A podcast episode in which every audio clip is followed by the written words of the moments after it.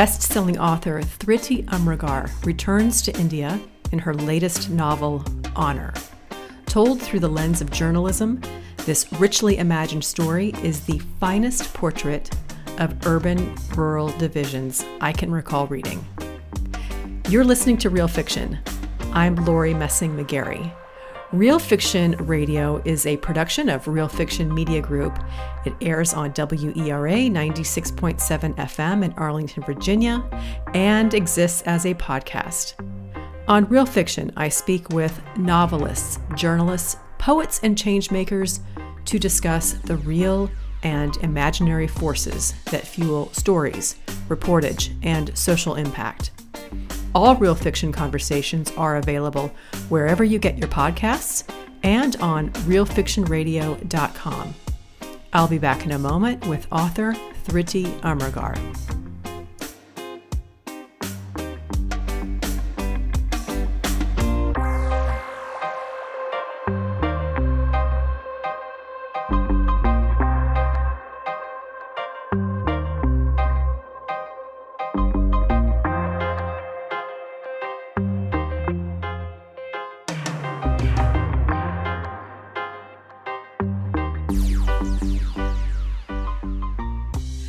My guest today is Thrity Umrigar. Her new novel is titled Honor. It was just published by Algonquin Press and has already been selected by national book clubs as a must read.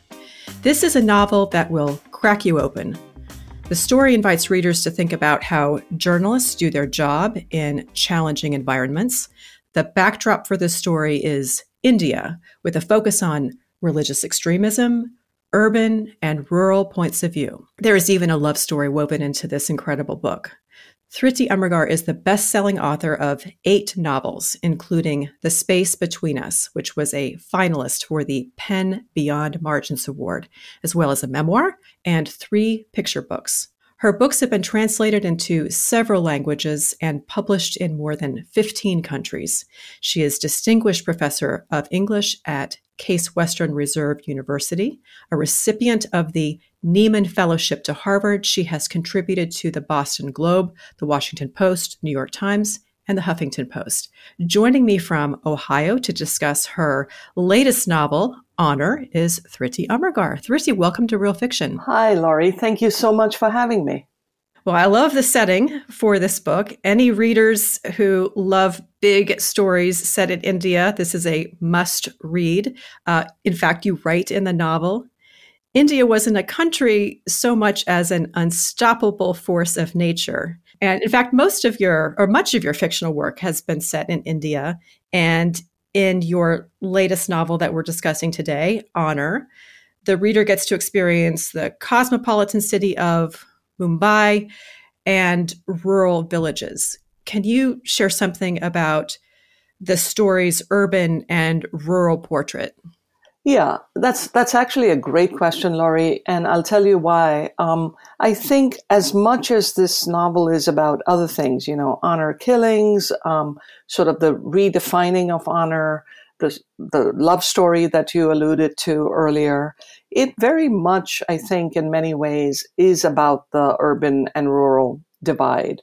You know, with the rural part of the country, which of course, even today, you know, makes up the bulk. I mean, there's a there's a saying that says India lives in its villages, and I think to some extent that is true. You know, and it's one of the reasons why it's hard sometimes for outsiders to understand how a country that is so advanced technologically uh, in so many ways can also still have the tug of tradition and customs and uh, patriarchy uh, be so powerful.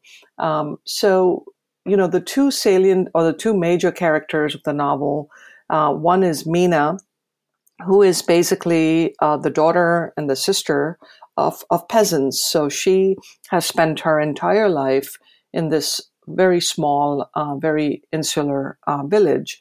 Um, but Smita, who is the Indian American journalist who sort of uh, comes to India to cover Mina's story, she clearly represents um, not just not just urban in terms of the fact that she's from New York, but also her whole sensibility. Smita, we find out, lived in India until she was 14 years old when she left with her entire family for the United States. But uh, she she clearly is a creature of the city. You know, she grew up in Mumbai, India's uh, sort of most cosmopolitan, most Western, most diverse uh, city. So she has a very urban orientation.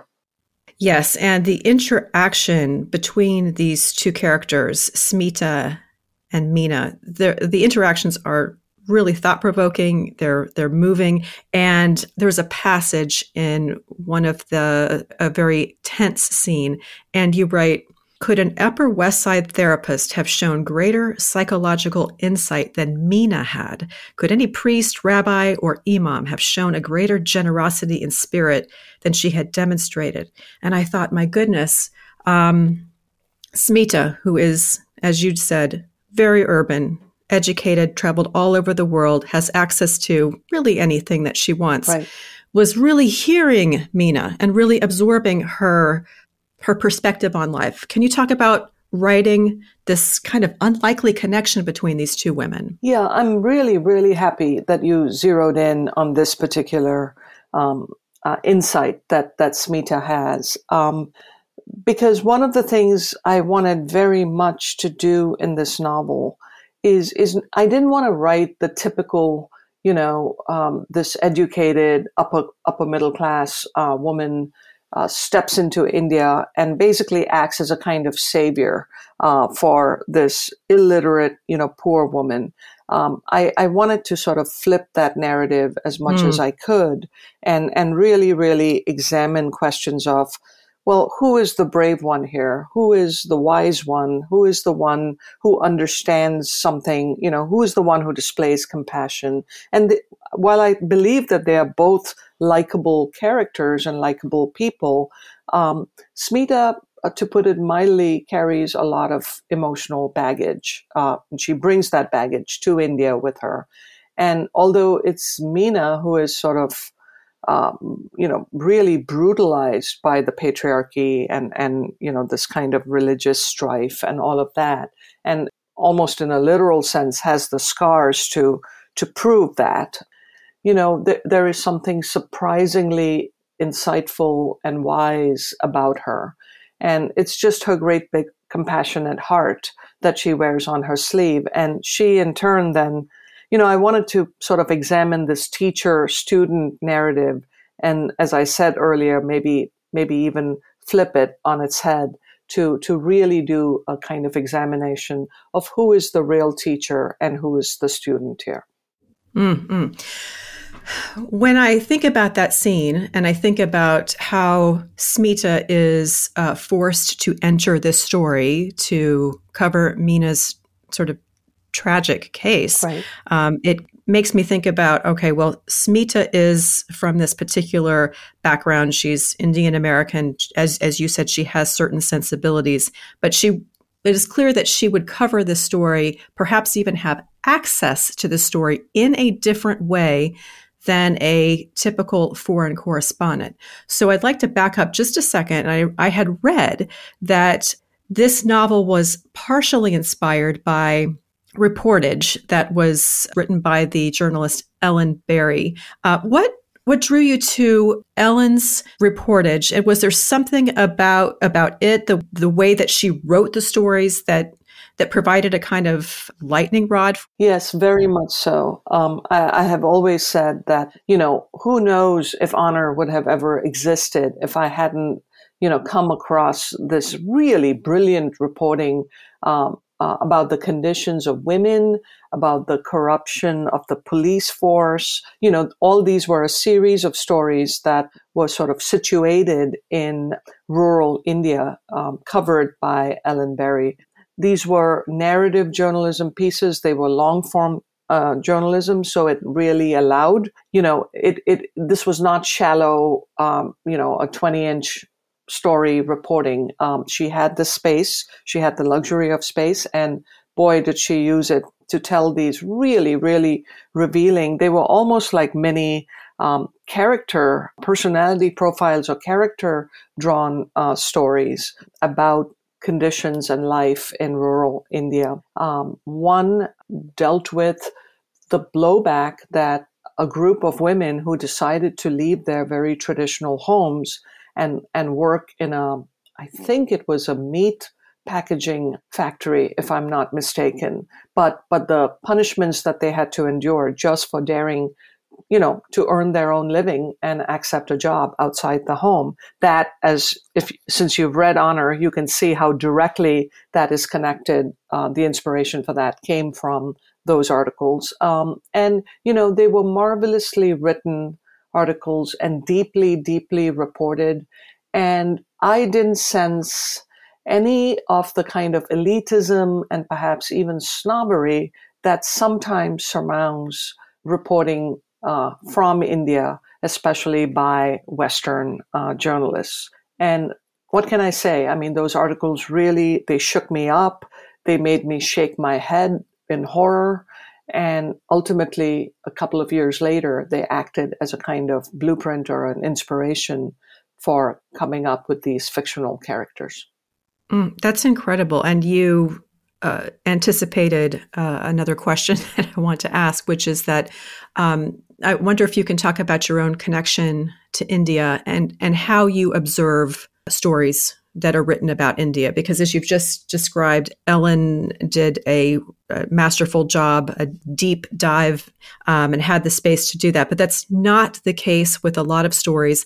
And a lot of times we, we're having these conversations on this program and, and other outlets who gets to say what, who gets to write what.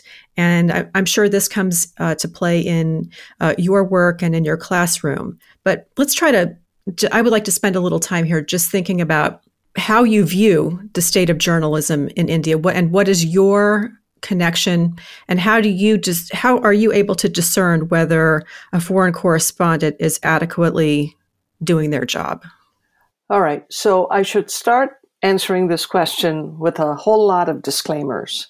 Uh, the first one being, um, you know, I was a journalist uh, myself for a very long time, but my entire career was in the United States. You know, I came to this country when I was 21 years old to get a master's in journalism, and then my whole journalistic career was here. I have never worked as a journalist in India, and I, frankly, I haven't lived in India for many, many decades. So I don't know that I could speak to you know, the state of journalism in India, other than, you know, when I pick up a copy of a newspaper or a magazine when I'm there for a visit um, and, and read it more. I mean, clearly with some kind of, you know, professional, with a professional gaze, but mostly I'm consuming the news just as most readers there would, with perhaps just a few more insights. So having said that, um, you know, I because I guess because of my journalistic background, I'm I'm just a great believer in telling the truth, um, and and then letting the chips fall where they might. And what I mean by that is, amongst my middle class relatives in India, there is definitely a kind of defensiveness about anything that's perceived as criticism uh, about India. You know, and and their uh, orientation or their uh, stance on this always is why does the West never talk about all the great things that are happening in India? The mm. GDP is is greater than the GDP of the United States. You know, we produce more doctors and engineers and God knows who else. You know, than any nation on earth. We have alleviated poverty by blah blah percent you know that kind of stuff right, right? Um, so so how come those stories don't get told? And you know the stereotype of india is what the, the child in the village with the distended belly or a family living in a slum you know? And i can't help but think that given the nature of many of my novels that talk about harsh things maybe subconsciously or consciously i'm being indicted uh, in that criticism also to some extent.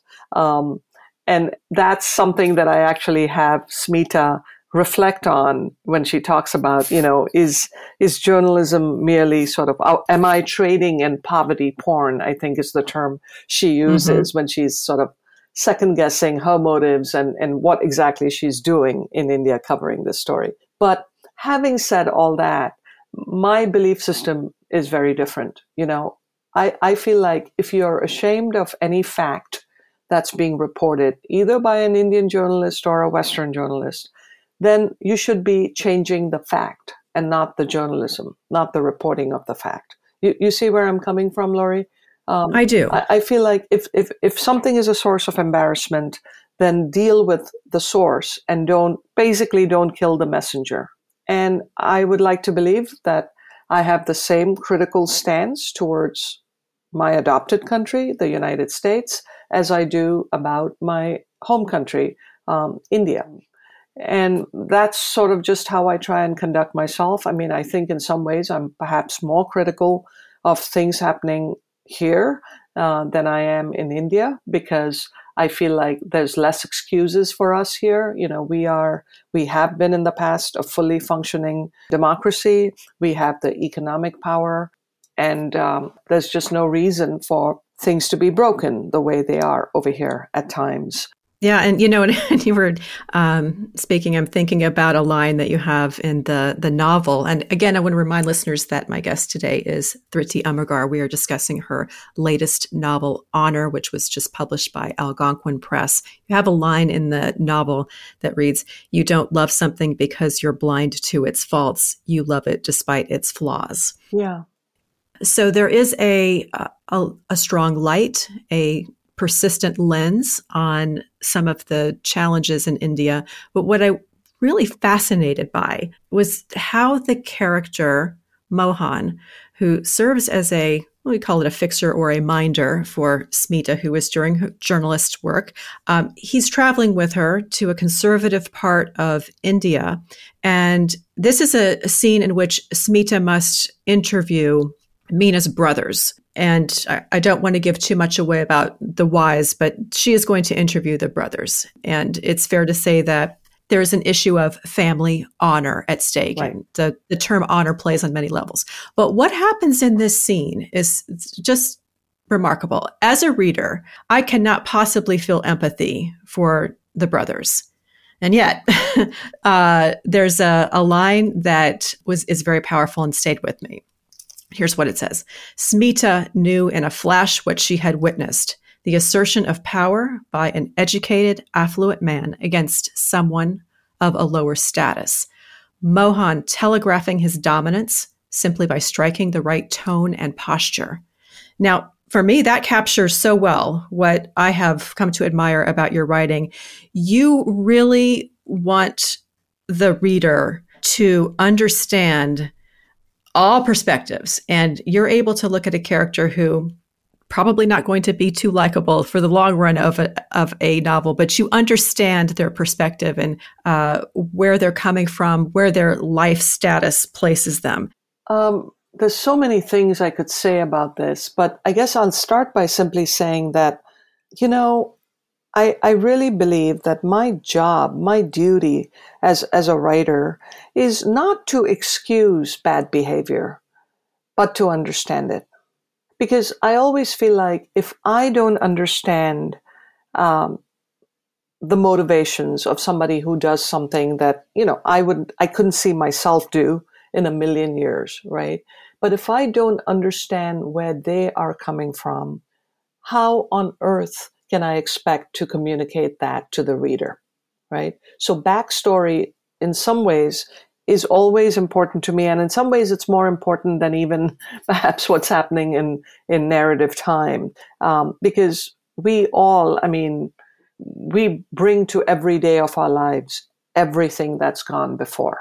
Those are, those are the things that we carry into everyday life. So I think it's really, really important for me as, as a writer to not, not make excuses for bad behavior, but to certainly understand it. And then the second core belief that I have is that every human being, and I'm sort of kind of loosey goosey, uh, lifting a line from my very first novel, Bombay Time. Uh, and it says something to the effect of every human being basically carries the globe within them so that everything that happens in the outside world, we are capable of imagining, thinking, perhaps sometimes acting on um, ourselves, you know. So every human being has that full range of, of all possible human behavior. And some of us give in to certain impulses, and thankfully, the vast majority of us do not.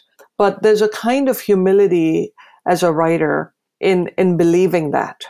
And, and ultimately, you know, your, your entry level sort of job as a writer is empathy and imagination. You know, you have to bring those two qualities to bear on all characters, no matter how minor uh, they may be to the plot of your of your novel. So I don't know that it's anything conscious, but it's just a lifetime of belief. Um, and and the last thing I'll say about that is one of the things, and Laurie, I think you might agree with me on this. One of the things I've always noticed is that nobody believes that they are the villain of their own stories. Mm-hmm. You know, no matter what horrors people commit, they always have ways of justifying their behavior to themselves. You know, and and that's I, I, was sort of thinking of all of that when I was creating this bundle of contradictions that are Mina's brothers. Yes, I think one reason this novel resonates so strongly with me is that uh, I live on the East Coast, uh, urban areas. I have for many years, but my upbringing was in rural Nebraska. Okay. So when I read a story about um, the urban sort of urban rural divide, I think, my goodness, we're so polarized in this country. And if we could cut through some of the polarizing noise, there would at least be an understanding of where the rural mindset is coming from. And that gets lost every day in the media. And uh, so that is why I think a, a, powerful piece of literature can be a reminder that when you get back to the basics and you think about a person's uh, backstory, their life, where they live, it rounds out our understanding of this country. Uh, maybe you agree or don't agree, but that's that's how I've always seen it. No, and I completely agree. And you know, for me, the revelation was the very first time I traveled out west. I'm not talking about coastal uh, west. You know, I'm talking about you know Seattle and and and San Francisco, but just the middle of the country. You know, the rugged, um, you know, um, Utah. You know, places like that, and yes. you just see the land itself you know, you see the ruggedness of the land. And honestly, the very first time I visited these states, I almost laughed out loud.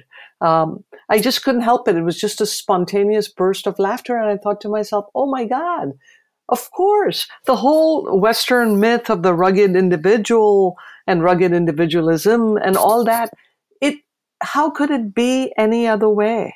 You know, if you are living in the mountains, you know, a mile away from your next neighbor, of course you're going to be self reliant. Of course you're going to be self sufficient. And then wouldn't that in turn affect your politics, how you feel about the federal government and all that? It was like this huge chunk, this puzzle just fell in place for yes. me, you know? Um, so we are foolish to think that land and, and environment doesn't shape who we are and then collectively shape our politics. Of course it does. Beautifully said. And uh, my great wish is that all of us could have a, a greater dialogue about about these we, things. We it's, almost it, need a foreign exchange program, except it should be a domestic exchange program. I love that. I want to remind listeners again my guest today is Thrity Umrigar. Her latest novel is Honor, published by Algonquin Press. It is one of the must reads of the year. It has layers of religion, class, gender, a lens on journalism, how journalists do their job. I encourage everybody to get a copy of Honor by author Thrity Umrigar. Thrity, thank you so much for joining Real Fiction today. It's really been a pleasure to have you on the program. Oh, Laurie, you're so terrific at this. I mean, really, I just so enjoyed talking to you.